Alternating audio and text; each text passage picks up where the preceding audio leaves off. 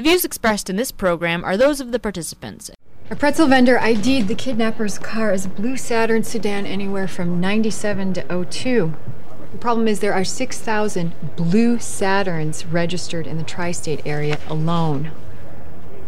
Ryan, where are we on the traffic cams? The make and model will help narrow it down, but there's a lot of footage. There's also no central database for school absences. We can't sort by grade or gender.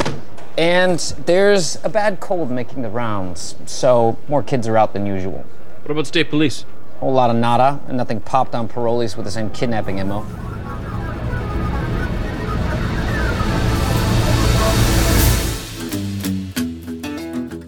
Welcome, everyone. It is Thursday, February 21st, 2019.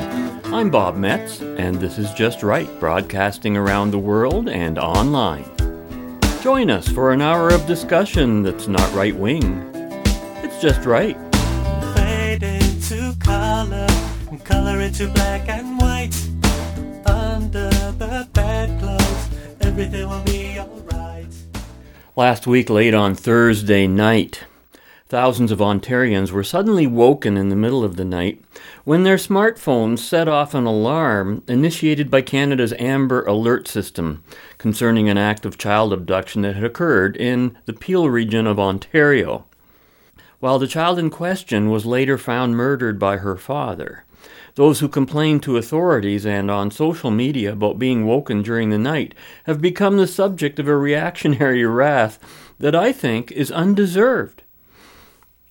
In fact, I'll go completely in the other direction on this. What I want to know is when did we consent to being wakened in the middle of the night about some crisis that is utterly beyond our knowledge or control? And I already know that there are some of you listening right now who are judging my apparent lack of concern for an abducted or kidnapped child as some kind of cold and unfeeling attitude, perhaps even immoral. Well, if that's what you're thinking, you're wrong. now, the way Ontario's Amber Alert system, and perhaps that of other jurisdictions, currently operates, I think, is irrational, ineffective, and borders on a form of homegrown domestic terrorism all its own, all to justify an ever increasing state intrusion and control of the individual. Does this all sound harsh and unfeeling? Well, our demonstration commences right after I remind you that you can write us at feedback at justrightmedia.org, subscribe to Just Right on iTunes, and follow us on SoundCloud. Hear us on WBCQ and on Channel 292 Shortwave. Visit us at www.justrightmedia.org, where you can access all of Just Right's social media links, our archive broadcasts, and of course, where we encourage you to offer your financial support, and in so doing, become part of our effort to bring a very unique perspective and a one of a kind radio show to a worldwide audience. So it's the middle of the night and you're sound asleep. Suddenly you hear a pounding at your front door. Open up, it's the police. The pounding keeps going on until you get up. You answer the door, and the officer tells you that he's there to alert you to a child abduction currently in progress. In a city hundreds of miles away from where you live. Would you consider that an intrusive and unwarranted interruption in your sleep? My guess is that most of you would. So, why don't as many feel the same way about that same kind of intrusion when it's done by means of technology? In principle, there's no difference.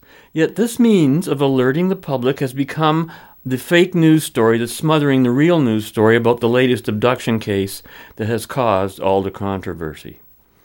This is from the Canadian Press, February 15th. Father of girl found dead after Amber Alert issued to face charges. A father who allegedly killed his 11 year old daughter while the two were supposed to be celebrating the girl's birthday is in police custody and will soon be facing charges in her death, officers west of Toronto said Friday. Peel Regional Police Constable Danny Marttini said Roopesh Rajkumar was en route back to Brampton, Ontario, the city where his daughter Riya was found dead late Thursday. He was arrested by provincial police some 130 kilometers away near Orillia, Ontario. Riya was briefly the subject of an Amber Alert on Thursday night, hours after her mother went to police to report her former boyfriend was allegedly making comments indicating his intention to harm both himself and their child. The girl did not live with her father on a full time basis, police said, but had been dropped off at a gas station in nearby Mississauga, Ontario at about 3 p.m., so her father could take her out for a birthday. OPP Staff Sergeant Carolle Dionne said a motorist driving on Highway 11 shortly before midnight noticed his vehicle, which had been described in the Amber Alert broadcasted to cell phones across the province. Now I find that interesting right there. Was was this Amber Alert just sent to cell phones or could this motorist have heard it on the radio? And if it was only sent to cell phones, was it legal for the motorist to check his phone while he was behind the wheel, while he's driving on Highway 11? Both Peel and provincial police said they continued to deal Friday with another form of fallout from the Amber Alert. People calling to complain about the late night alerts or repeat broadcasts that were issued after Rajkumar was in custody. Dionne lamented that some people valued their own convenience over the safety of a child, a sentiment echoed by Marttini. We're talking about a child that was missing, Marttini said. I feel for everyone, but given the circumstances, I think it did lead to the arrest of the individual. I think that's what we have to focus on. The article concludes The Amber Alert that helped lead to his arrest is a special bulletin issued when a child under 18 is abducted and believed to be in imminent danger. In order to meet the criteria for the alert, police must also have a description of either a suspect or a suspect vehicle. Then this item from Global News of the same day. Complaints about Ontario Amber Alerts are petty and selfish, reads the headline. And the commentary goes, quote, For some people it was a wake-up call and not a welcomed one. When the Amber Alert warning was issued Thursday evening looking for a missing 11-year-old, the signal sounded around Ontario. An Amber Alert is something we should never want to hear, but nor should we ever feel bothered or inconvenienced when we do. It should go without saying that a child who has been abducted and is in imminent danger represents a law enforcement priority of the highest order. Our default position should always be to wonder if police did enough in such a situation, not whether they did too much. If we ever find ourselves concerned about a police overreaction, one would think it would involve massive searches of homes and vehicles, not whether our cell phones buzzed and woke us up in the late evening. Yet that's what happened this week in response to an Amber Alert that went out Thursday night in response to the abduction of an 11 year old girl in the Toronto area. Now, I have to stop here for a moment and just comment on a couple of these things.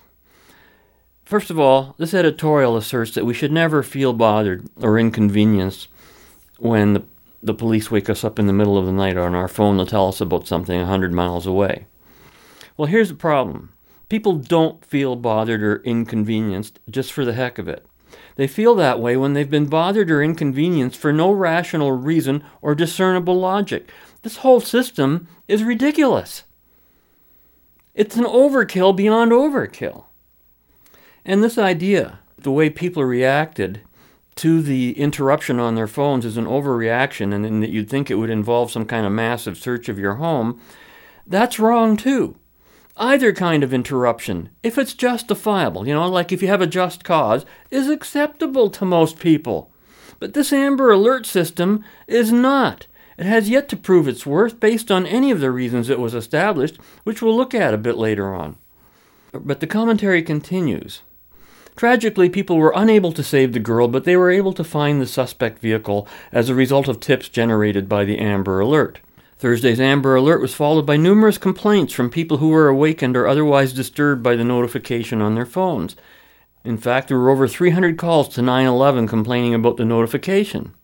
It's bad enough that someone would feel irritated about an Amber Alert, but then be made aware of the emergency situation police are dealing with it's true that someone asleep in bed is not likely to have any pertinent information about the subject of the Amber Alert, but the notification is specifically intended to cast a wide net. The option always exists of turning one's device off before going to bed. Either way, it's a rather trivial inconvenience in the grand scheme of things. Well, either way, no, not either way. It's not trivial. The voluntary way, yes, it would be trivial. But the involuntary way, no, that's not trivial. But I have to ask why does an Amber Alert have to be done in such a terrifying manner? The sound effects they pick for Amber Alerts are offensive on their own merit. And I remember the last time this happened about a year or so ago.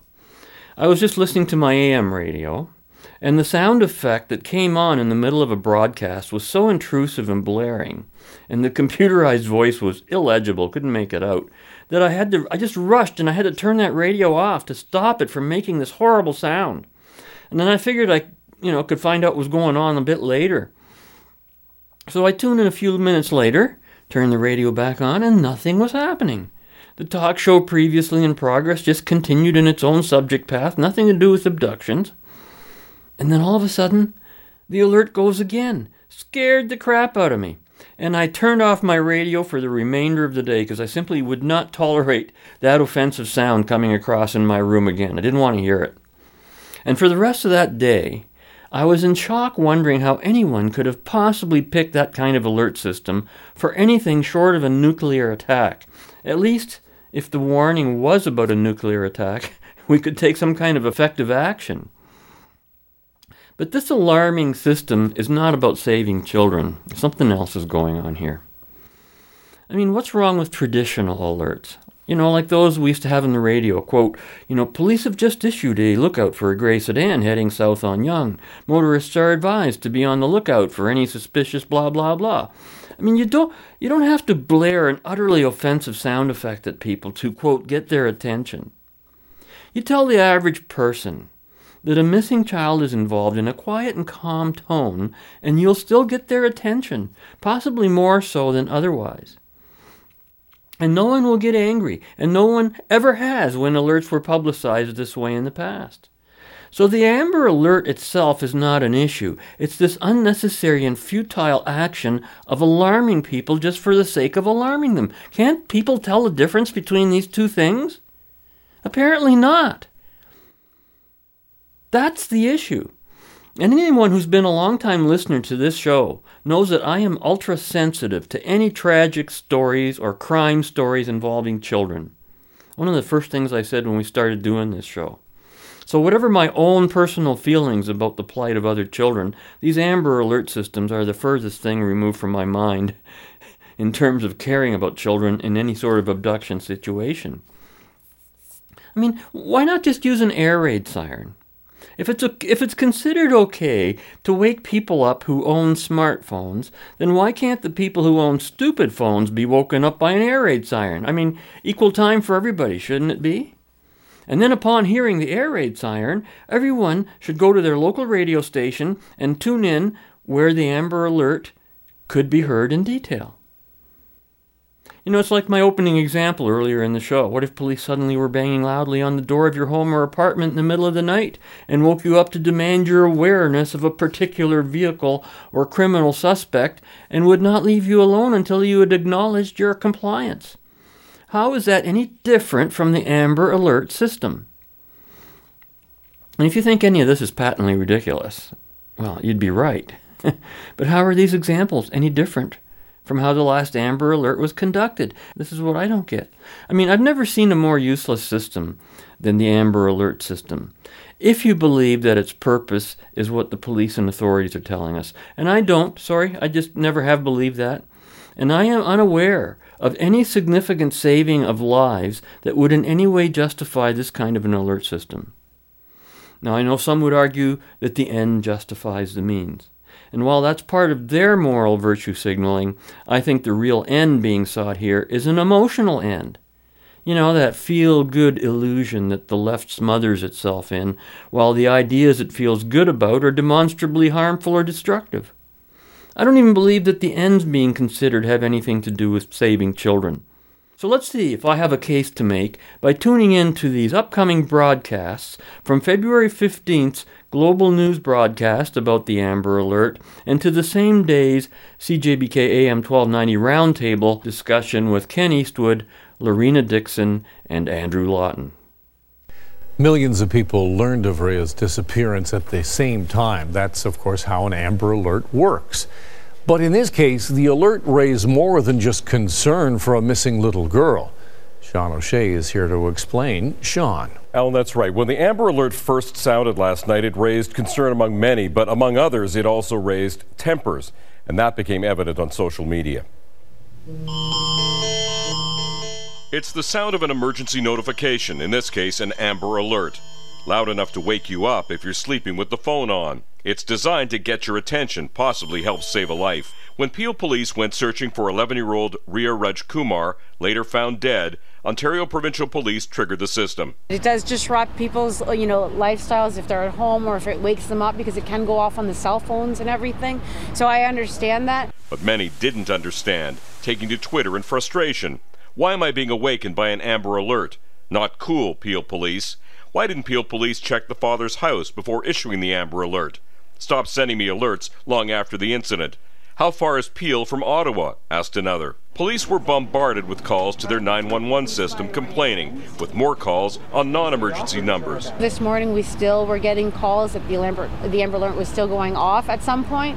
Um, we did automatically, as soon as we knew what was going on, we put in the form for the cancellation of the Amber Alert. The Premier expressing condolences and support for the Amber Alert system. It's heartbreaking, but I think it was critical that Amber Alert. Uh, that's the reason we ended up catching this guy. Your phone has the power to save a life. Amber Alerts are distributed under what's called the National Alert Aggregation and Dissemination System, mandated by the federal government last year. If your phone is on and the volume is up, you'll hear the alert and get a message.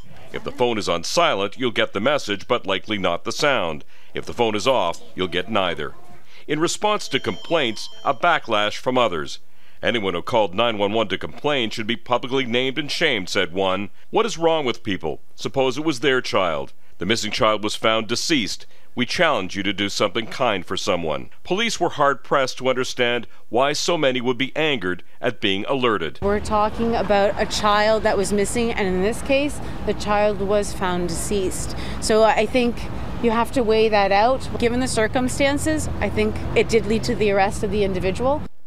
Much backlash against complainers. In Peel, they took 383 calls through that 911 service overnight until 8 in the morning, 124 in the first hour after the alert was made. Some of those bona fide calls, but many not. And other police services, including Toronto's, got hit as well. To repeat, if your phone is on silent, you should not get the audible alert. If your phone is turned on with the volume up, you will hear the sound for an Amber Alert and any other emergency signal, day or night. That is, after all, the whole idea.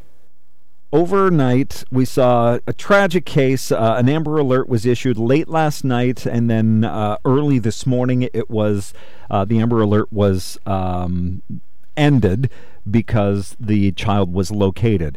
Child was not located safe. Unfortunately, 11 year old girl died, and the father is now in custody. But Andrew, um, Peel Regional Police early in the morning at 3 a.m. tweeting that people were calling 911 to complain that the Amber Alert woke them up. I, I, this just shakes my faith in humanity that there are people who think that their sleep is more important than the safety of a missing child. This is, as I understand, the first time the test has, or th- that we've had the Amber Alert in Ontario without it being a test. First or second, I think, that's gone out on phones. Right. Yeah, I if I think recall. maybe second. Maybe because I recall this Yeah. happening before. Right. Mhm. And I think that's like anything, it's still fairly new. And I had one once when I was in the United States, and I had never had it before. It was before it had moved to, to Canada, and I it, it was quite jarring. That's the point of it; it's meant to be jarring. Mm-hmm. I, I do question exactly how many people we're talking about. I mean, Peel Region has millions of people. If two of them call nine one one, how many people are calling them with time wasting quandaries on any given day that are just about you know there's a dog barking or something like Touche, that? yeah. But but even then, if you look around social media, there's a lot of frustration with this, a lot of outrage. I think a lot of it i- is really put into perspective by the outcome of this case. That we're mm-hmm. talking about a, a girl who, who's dead, and, and there's a homicide investigation underway.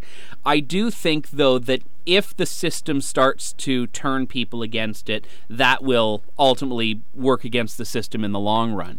And I wonder whether there is a, a, a solution to this that's a bit more regionally focused. So this alert, for example, I was in bed, it woke me up. I looked at my phone, uh, and and I could see what it was, and it was Peel Region headed east on the 401. So that's not of interest to people in Windsor. Maybe you could argue that it could be of interest to people in London, but we've seen Amber Alerts in the past for Sault Ste. Marie Thunder Bay, where Mhm. there's more of a connection to Minnesota than there is to London, Ontario. Yeah. And I think that when people start to hate it, even if it's misplaced and even if it's wrong, that will work against it. So I think that's something that we'll probably have to have a conversation moving forward. But is it happening enough that people are hating it? Really, how many times? This is the second case we can remember Yes. where it was an Amber Alert, and and not and not in a short time. Yeah, not in Yeah. not in a, a really short time window. So no, I Uh-huh. think you're right. If this started happening every month, then Mhm. I think it's a different dialogue. Yeah. But every was- six months, it's just going to be this repetitive thing where everyone's going to get it, everyone's going to complain about it, and then we forget. hmm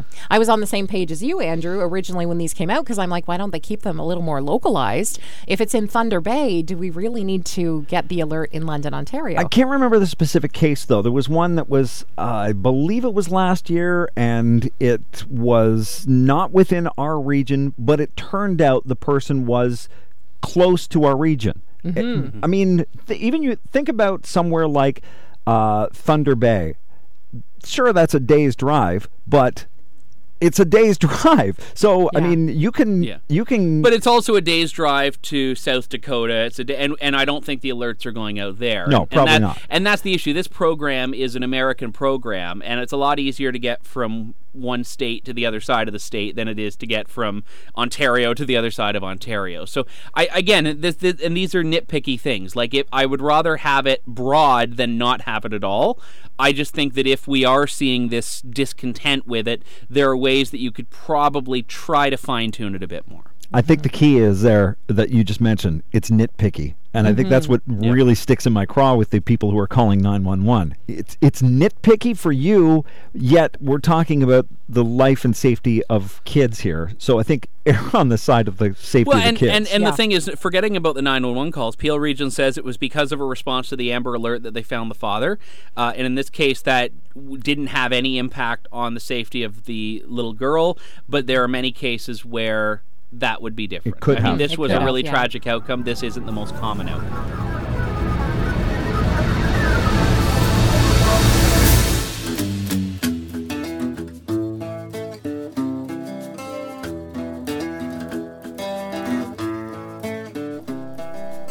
Tyler Donegal lives with his mother in Westchester. Court records show that the parents' divorce was finalized two months ago. You reached the parents? Just got off with the mother. Marielle left court. She moved out of the city last year, got remarried to an anesthesiologist last month. She says she has no idea that her son is missing. He was spending two days in the city with her ex. She's on her way in now. If the father had custody, where the hell is he? And why didn't he report the boy missing? We're working on it, sir. The father's a maintenance supervisor at a high rise on West Broadway and Canal. He lives six blocks from Central Park. Yo, Donegal called in sick for work yesterday and today. Divorced parents, one child, one spouse remarries quickly. So she dumps the janitor in the city for the doctor in the burbs. All the father has left is his son. He's got all the hallmarks of a custodial abduction. You okay? Can't imagine how Tyler's mother feels. Yeah, me neither. When Alexis was four, we went Christmas shopping at some mall in, in White Plains. I was trying on some charcoal fedora. I turn around, she is gone. Vanished. I looked everywhere. So did mall security, so did the police. We searched for an hour. To be a novelist to think of all the worst case scenarios. Where'd you find her? Behind a rack of winter coats. She got bored. She crawled underneath there and went to sleep. to this day, I still dream about that. Yeah, I'll bet you do. It's every parent's worst nightmare, not a dream. If you've ever experienced a similar circumstance, then you know exactly what Castle was talking about that primordial fear that grips us when we come to believe that our children are in imminent danger. And I think it's that very fear that's being exploited by this Amber Alert system, which was put into place strictly for cases involving child abductions and not other cir- circumstances. However, that's going to change soon. Watch out. They're going to be applying this Amber Alert system to all sorts of other warnings dealing with other things like forest fires, weather, and issues like that. All of this is in the works right now. Now, having heard what we just did, you know, like when Ken Eastwood said that this just shakes my faith in humanity that there are people who think that their sleep is more important than the safety of a missing child. Well, That's just not the case. First, let's be clear here. At no time whatsoever is there some kind of choice between one's sleep and the safety of a missing child. That's not even on the table. If I could believe for a minute that a life would be saved by my being arbitrarily waken up in the middle of the night, I'd be all for it.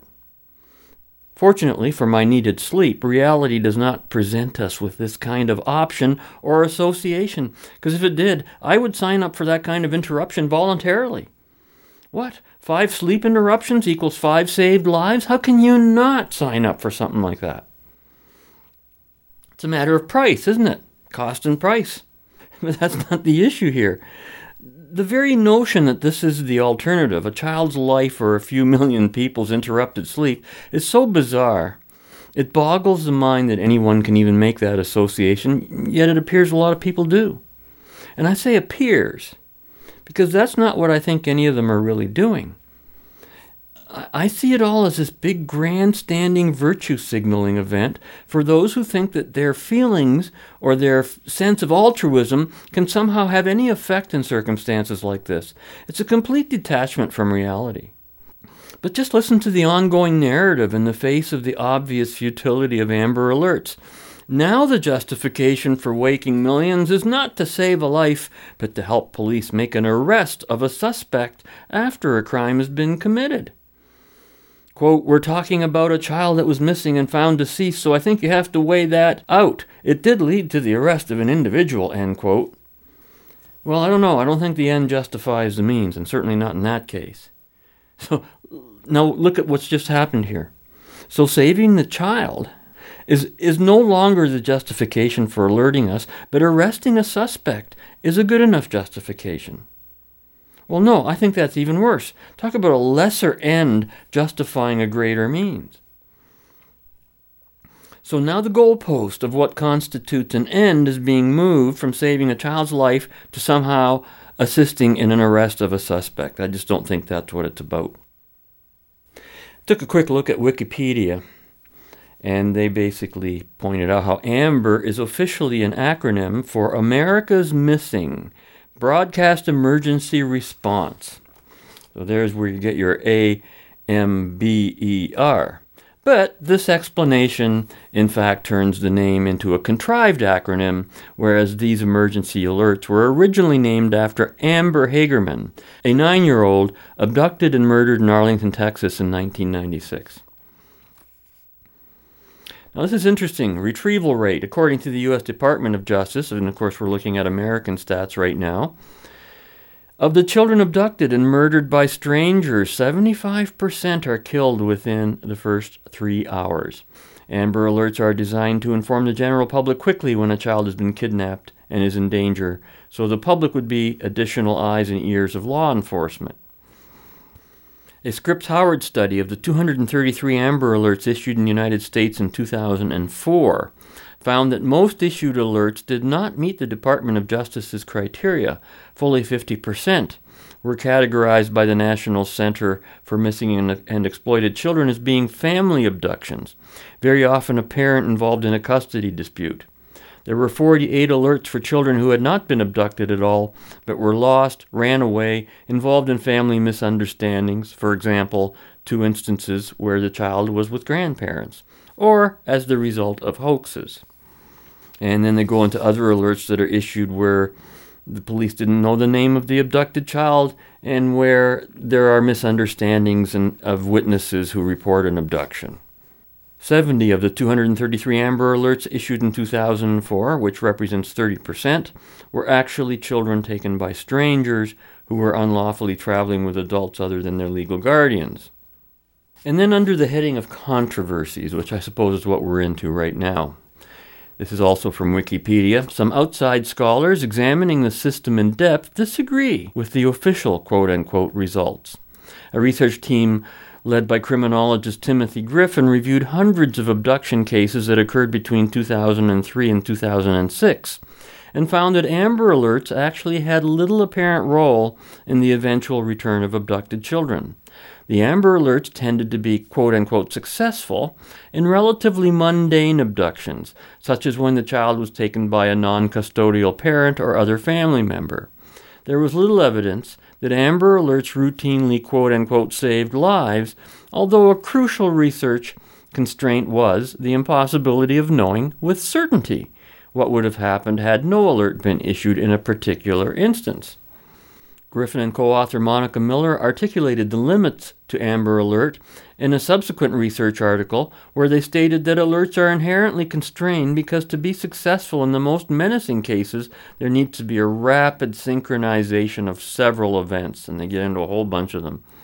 You know, discovering the child's missing, uh, having the luck of someone seeing the child somewhere, etc., etc., lots of issues. Finally, the implied causal model of alert the idea that rapid recovery can save lives, is in a sense the opposite of reality, they say. In the worst abduction scenarios, the intentions of the perpetrator usually guarantees that anything public officials do will be quote unquote too slow.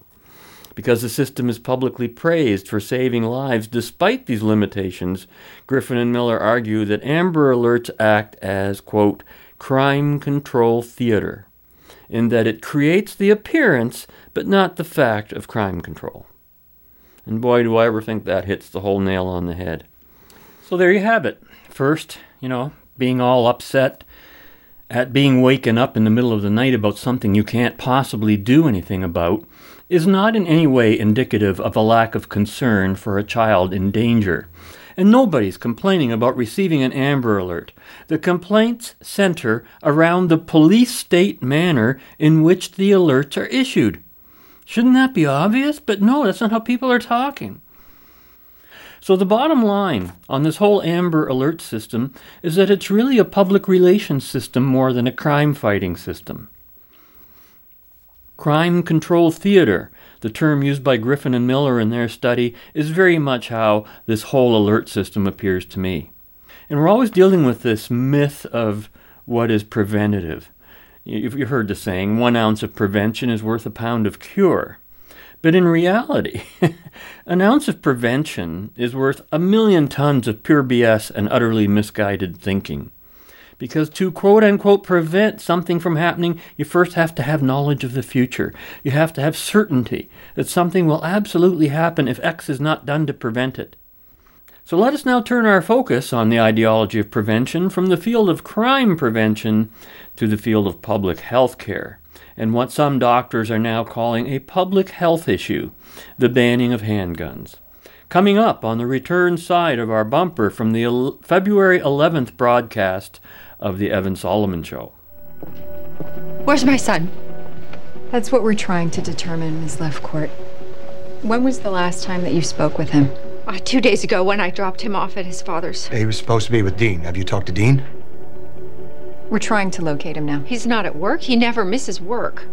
Can you tell me about the divorce? How did Dean take that? Um, not well. He was very bitter and angry. Does he own a gun? A handgun. Yes, there were break ins in his building. Do you know what kind? Why are you asking me about a, a, gun? Was somebody shot? Was my son shot? No, nobody was shot, Miss Lefcourt. It's just the man who took your son was carrying a gun.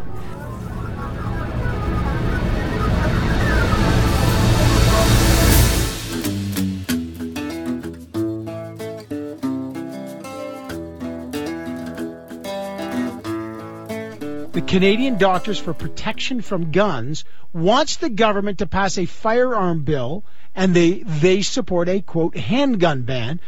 Now, why do doctors get involved in this, and why are they doing it? Let's find out.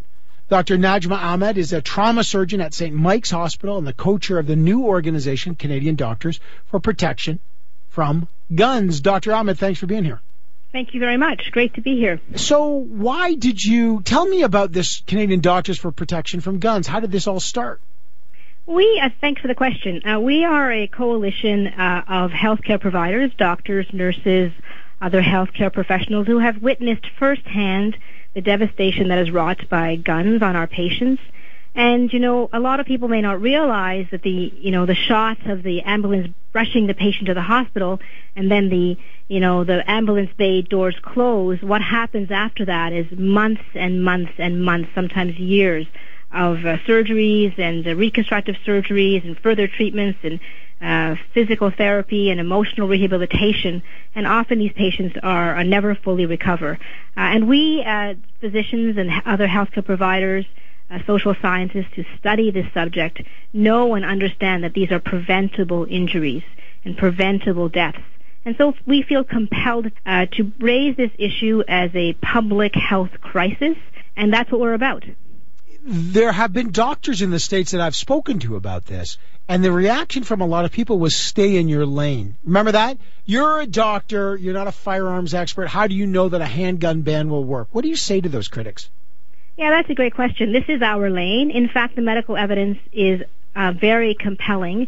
The presence of guns and firearms is an independent risk factor for suicide, particularly in adolescents, and for gun injury in children, and for homicide, particularly intimate partner violence, and other kinds of uh, injuries and deaths from guns. So the evidence is actually very clear. We know that countries with stricter gun uh, laws governing civilian access to guns those countries have much lower rates of gun deaths and gun injuries. And Canada, in fact, is an outlier. When we compare ourselves to the U.S., yeah, we look great. But when we compare ourselves to the uh, to our other peer nations in the world, like the UK and France and um, Australia, Japan, the Netherlands, we're an outlier. Our gun fatality rates are actually eight times higher than those peer nations. Oh, is that is right? Is that yes, right? it is right. So people don't think that. People think, oh, well, we're not the U.S., we're okay. Correct, because when we, when we compare ourselves to the, the U.S., we are we look great. Our gun fatality rates are something like five or seven times less than theirs. But uh, you know, they have school shootings, and their children have uh, drills to to practice for if there's an active shooter in the school in their school. So I wonder if that's the correct comparison, if that's the right comparisons that Canadians really want to uh, compare themselves to. Okay, so you, how did you guys come up with a handgun ban? Because there's a lot of gun owners who are probably listening, and I think like I'm a, I'm not a bad person. I'm not shooting anyone. I uh, I like guns. I'm a sport shooter or I'm a, a hunter. What about that? Yeah, you know, recreational hunting is something that's uh, in our indigenous culture, and a lot of people do quite safely. Uh, but uh, handguns, I think the evidence is very clear that civilian ownership of handguns and a proliferation of these weapons in our society leads to increased death and injury.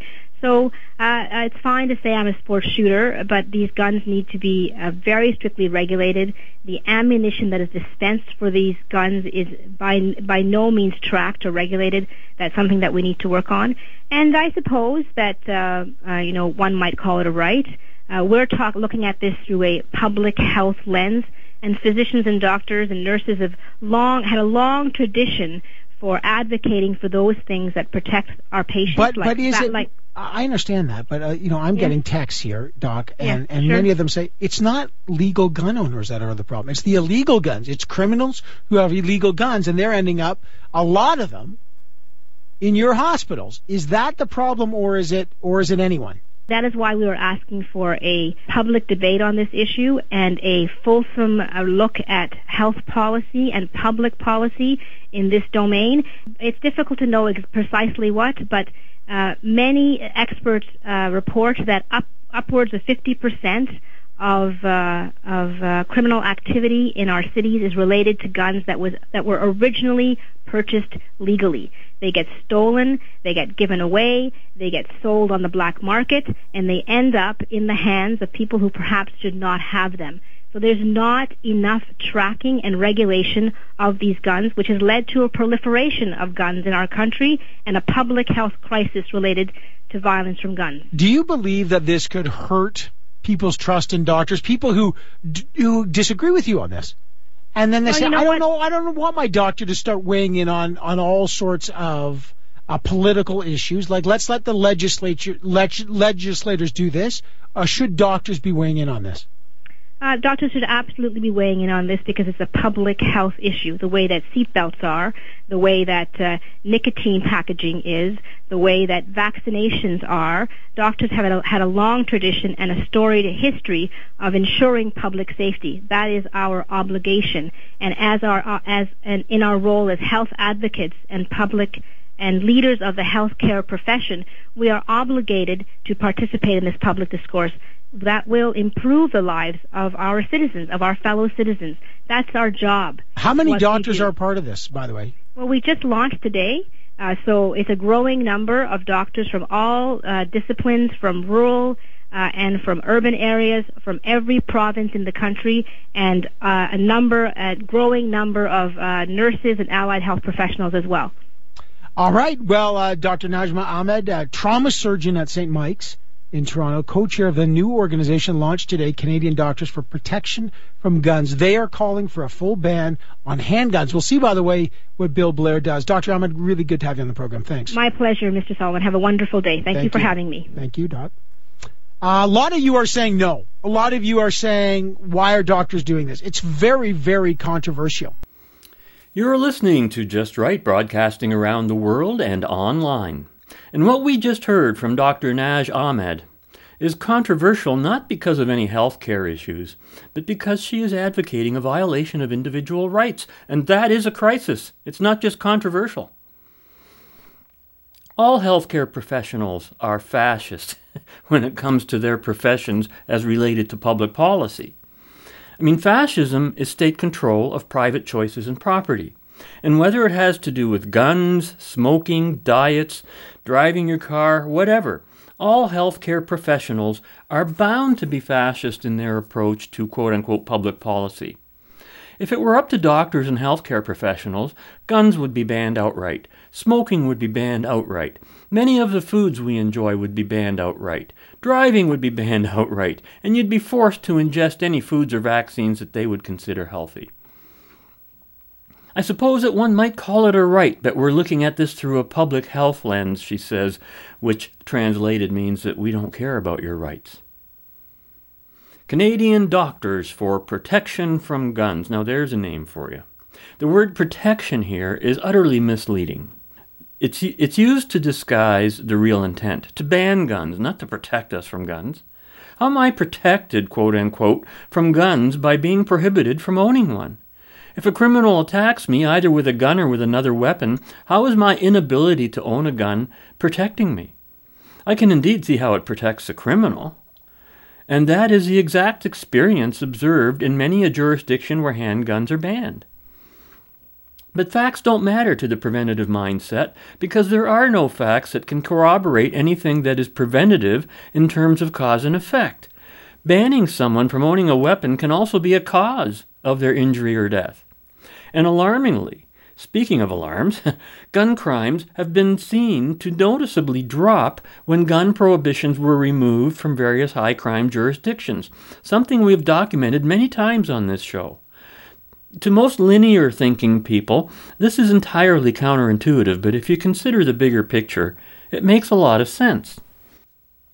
Dr. Ahmed said, we doctors and social scientists know and understand that there are preventable injuries and preventable deaths. Well, uh, to prevent something from happening, you have to have that knowledge of the future, that certainty that something will absolutely happen if X is not done to prevent it. And again, these are very rare instances. Not smoking, for example, will in no way quote unquote prevent someone from getting lung cancer. In fact, most lung cancers today apparently occur in non smokers. And in fact, many lifelong smokers never get cancer. Yes, there's a definite correlation between smoking and lung cancer rates, but this in no way implies that anything preventative is at play here if you choose not to smoke. Now, this is a this is a philosophical issue, right? Can I, for example, argue that I prevented, quote unquote, my death by choosing not to jump off a cliff to certain death on the rocks below? I mean, that, that argument's ridiculous.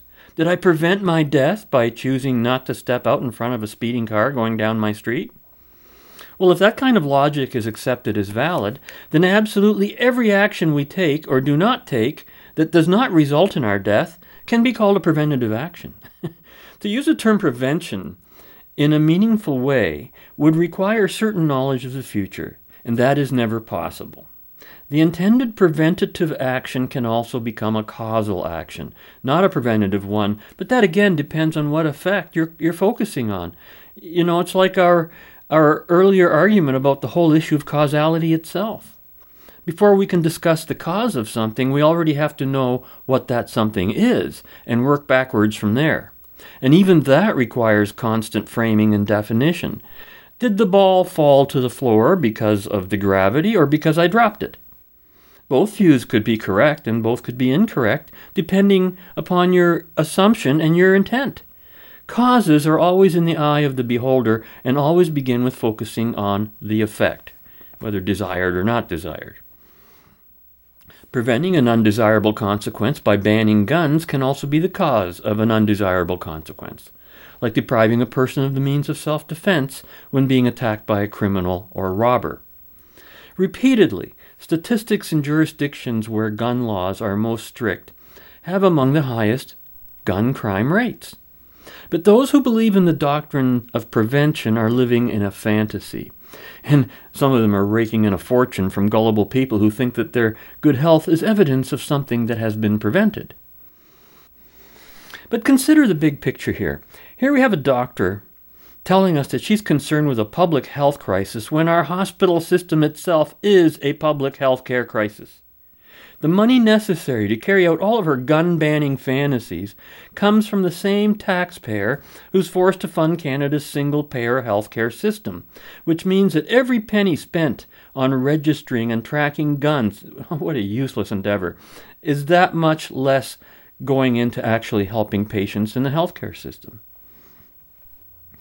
Healthcare system, that's a joke. I've said it before and I'll say it again. What we really need is a sick care system, not a healthcare system. Dr. Ahmed tells us that a handgun prohibition is considered, quote, a public health issue, just like seatbelts are, like nicotine warnings are, the way that vaccinations are. But out of that list, only vaccinations even comes close to anything we could call public health. If someone's carrying a contagious, deadly disease, then the public has a legitimate stake in protecting itself from what, whatever that might be. But no member of the public will catch any disease because they're not wearing seatbelts, or because they smoke, or because they own a gun. These are all actions, not diseases and not issues of health. We're asking for a public debate, says Dr. Ahmed. Well, I don't know how many of you have ever participated in a government sponsored public debate, but there ain't no such thing. Every public input session I've ever participated in was not about debating anything in the sense that the winner of the, the debate gets to set some kind of agenda. That agenda has already been written, if not enacted, and the public input session is merely held so that the government can claim that there's been a public debate on whatever the issue might happen to be. Now, coming up on the return side of our next break, John Stossel from his November 11th 2018 broadcast about single payer healthcare systems like the one Canada has. Well, you have insurance for Excuse me. rooms. Otherwise, I can't help you. Oh, please. Well, tell me. Are you a doctor? Yes, hold on a second. I need your help. You look okay to me. It's, it's not for me. It's my friends. Two of them. It was a terrible accident. Look, uh, as you can see, we have no shortage of customers here. Uh, if your friends are hurt, bring them in and we'll eventually see them. Would you help us, please? It's my brother. I'm afraid he'll die unless you send help. All right, all right, all right. Come on, let's go, Lisa. Thank you.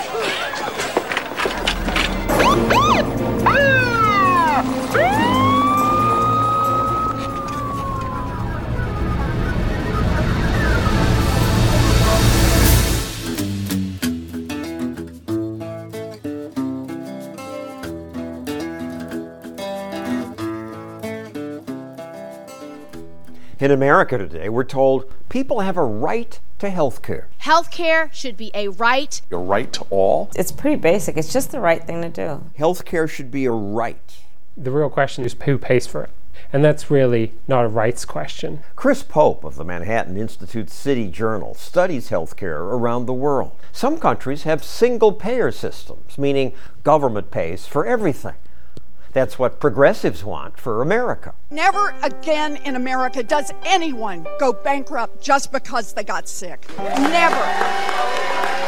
What single payer would do is it would make the government responsible for everybody. Instead of the government being able to focus its resources on the gaps in coverage, on the people who can't provide for themselves, the the government would actually end up spending most of the money on people who are perfectly able to purchase their own insurance. In England, France, Germany, they have single payer and they're happy. Well, that's really not the case. In Germany, employers provide most of the healthcare and fund most of the healthcare just as they do in the United States. In France, too. There are private insurance companies, employers fund healthcare, people pay out of pocket the same way that they do in the United States. So, who does have single payer? Canada, Norway, England. They have good outcomes in Norway, England, and Canada. In England, there is rarely a week that goes by without a crisis or another in the healthcare system being part of the news. This year, there was a crisis in emergency room care. People left in the hallways for hours and hours. Admitted in terrible pain, having broken her back, she spent six days and six nights on a bed in a corridor. Doctors on strike, nurses on strike. In Canada, too. The average length of stay in an emergency room is four hours. One in ten people have to wait more than eight hours. What happens when you start thinking of a single payer system is you start allocating healthcare resources like a politician. You start thinking, well, what's serious enough to care about and what's kind of not such a big deal? With public money, you should. But it turns out that the government will try and deny care or impose really long waiting lists in the hope that people won't seek seek treatment. Do they need knee replacement? From a politician's point of view, it's not going to kill them, and you could save a lot of money uh, by not providing it to them. In Britain, people buy private insurance to cover that. About 15% of the population purchases private insurance. But private insurance is what single payer advocates want to get rid of. The private insurance companies don't like this idea. We're going to put them out of business. Put them out of business. Well, it, it makes you wonder whether this is more about spite than it is about improving people's health. The drug companies that are ripping off the American people and charging us the highest prices in the world don't like the idea. Tough luck. The cost of drugs is really quite cheap compared to uh, even a night in a hospital. In England, people don't get billed for such expensive drugs. But often that also means whenever a new drug comes on the market that can save lives, the government just doesn't have the funds to pay for it. The sick person may never know about the better treatment. Services that you would have access to in the United States, you're just entirely unaware of them. But what about poor people who can't afford these services? The United States certainly does more than other countries. I hear we do less. Over a trillion dollars a year in public spending, uh, really, to provide healthcare to people who don't afford it. American emergency rooms treat anyone who comes in, and Medicaid pays for health care for poor people. In addition, we have the Medicare program, which provides care to another 50 million. So just leave it the way it is? There are certainly a couple of areas that we can really improve things on. More competition between hospitals. We have competition between hospitals. We don't really. It's very hard to set up a new hospital. Many states forbid it unless a board of so called experts determines that there's a need. The people who will be on these boards will be the hospitals that are already in the state. And so the hospital industry is a bit of a cartel. His main suggestion allow more people to choose their own health care plans. We currently have a system based on employers picking which healthcare plan is good for employees. If we move towards a healthcare system where individuals were more responsible for shopping around, people would choose a better system. Consumers hear that and say, I can't keep up with this stuff. I am not smart enough to make the decisions about where I should spend the money. I want experts to do this for me. Everyone knows what a good hospital is in their area. If you're an individual shopping for, for healthcare, you're looking after your own interests. Under our current system, government and insurance companies spend seven out of eight healthcare dollars for us. The question is do we improve on the healthcare system by empowering consumers, or do we basically just say, this is the government plan, deal with it? You know, most of the cures for our sick healthcare system relate to politics and economics, not to medicine and to doctors per se. I mean, everyone should be allowed and encouraged to pay for health care in a multitude of ways, either by direct payment, private insurance, charitable organizations, and yes, the government as a quote unquote last resort. If governments weren't wasting so many of our health care dollars on universal single payer schemes, there would be far more resources available to those who are truly in need. But this is an argument I've been beating to death for, you know, to deaf ears for almost 40 years now. Worse, To save taxpayer money and to avoid financial default and bankruptcy, politicians have actually cut down on the number of doctors when we should be flooding the market with doctors. Now, I got this interesting letter from Andrew B., and I think it speaks for itself. Got this one on February the 6th. Quote, just an impromptu message here about some of my observations since I started working in the ER about a year ago. I can really see why it is that we can throw more money into healthcare and yet our metrics still show a lack of access and extensive wait times. It is clear that bottlenecking occurs always at the tip of the pyramid of decision making ability the physician. On the one hand, the physician is the most trained, most intelligent, and most knowledgeable, but since so much of the decision making power resides with the physician, there is no way to decrease the fundamental bottleneck in the system than to increase the supply of physicians, or to disseminate the decision making ability among delegates such as nurses, nurse practitioners, physician assistants, respiratory therapists, physiotherapists, technicians, etc. For instance, it seems ridiculous to have a whole bunch of staff sitting around not doing anything, while the physician runs around like a chicken with its head cut off, doing every little procedure and all the diagnostic, technical, and intellectual legwork. In many places, casting, suturing, and other procedures can be done by nurses and technicians. But there seems to be intense political resistance to physicians letting go of their monopoly, at least in my institution. For instance, we have physician assistants and nurse practitioners working with us, but despite their alleged professional autonomy, they often have to review everything with the physician. This creates extra work for the physician. In my hospital, the physicians have fought against nurse practitioner autonomy. But the bottom line is that despite all the resources the government's pouring into these allied health professionals with alleged practice autonomy, the bottlenecking of service still is strong at the physician level. But notice how the Liberals cut physicians the most when they were in power? Interesting, the other day a surgeon and I quickly whipped a patient up to the OR, and as we were pushing the bed, he told me that the union can sue the hospital $10,000 for him doing that. Can you imagine the bottleneck that kind of policy creates? As you can imagine. Or being held up because a porter is outside having their smoke break and no one dare move the patient to expedite the surgery for fear of fines. Outrageous. If I could summarize a fundamental problem based on my years of observation, it seems like the acute demand for services is quite variable and intermittent in intensity over a period of time, but the entire labor structure, from physician to nurse to janitor, is set up in a fashion that is resistant to accommodating surges in demand. Consider walk in clinics only being open during stringent business hours. And even when walk in clinics are not taking ambulatory patients during off hours, the ER receives a steady stream of walk in referrals because the clinics lack the equipment or diagnostic expertise to handle what seem like basic medical issues. Aside from all this system based frustration, I had a good experience. Worked in the resuscitation room the other day, and a 32 year old woman came in without a pulse. And last I heard, she was on her way to a full recovery. Kids found her at home after school, called 911. Massive mobilization of resources from fire department who first arrived to give the first shock, medics doing CPR all the way to the hospital and seamlessly carrying on more complex resuscitation in the emergency, and then ICU taking over once we got the pulse back, breathing tube in, and vasoactive drugs running. Amazing to witness and be part of it. I'm grateful. End quote. Well, that's a good one, Andrew. Sounds a lot like our own experience with what happened to Danielle last year. Increasingly, both the standing joke and the reality about Canada's healthcare system is the advice that comes in the form of don't get sick. so don't, okay? Because we'd really like you to be able to join us again next week when we will return to continue our journey in the right direction. And until then, be right, stay right, do right, act right, think right, and be right back here. We'll see you then.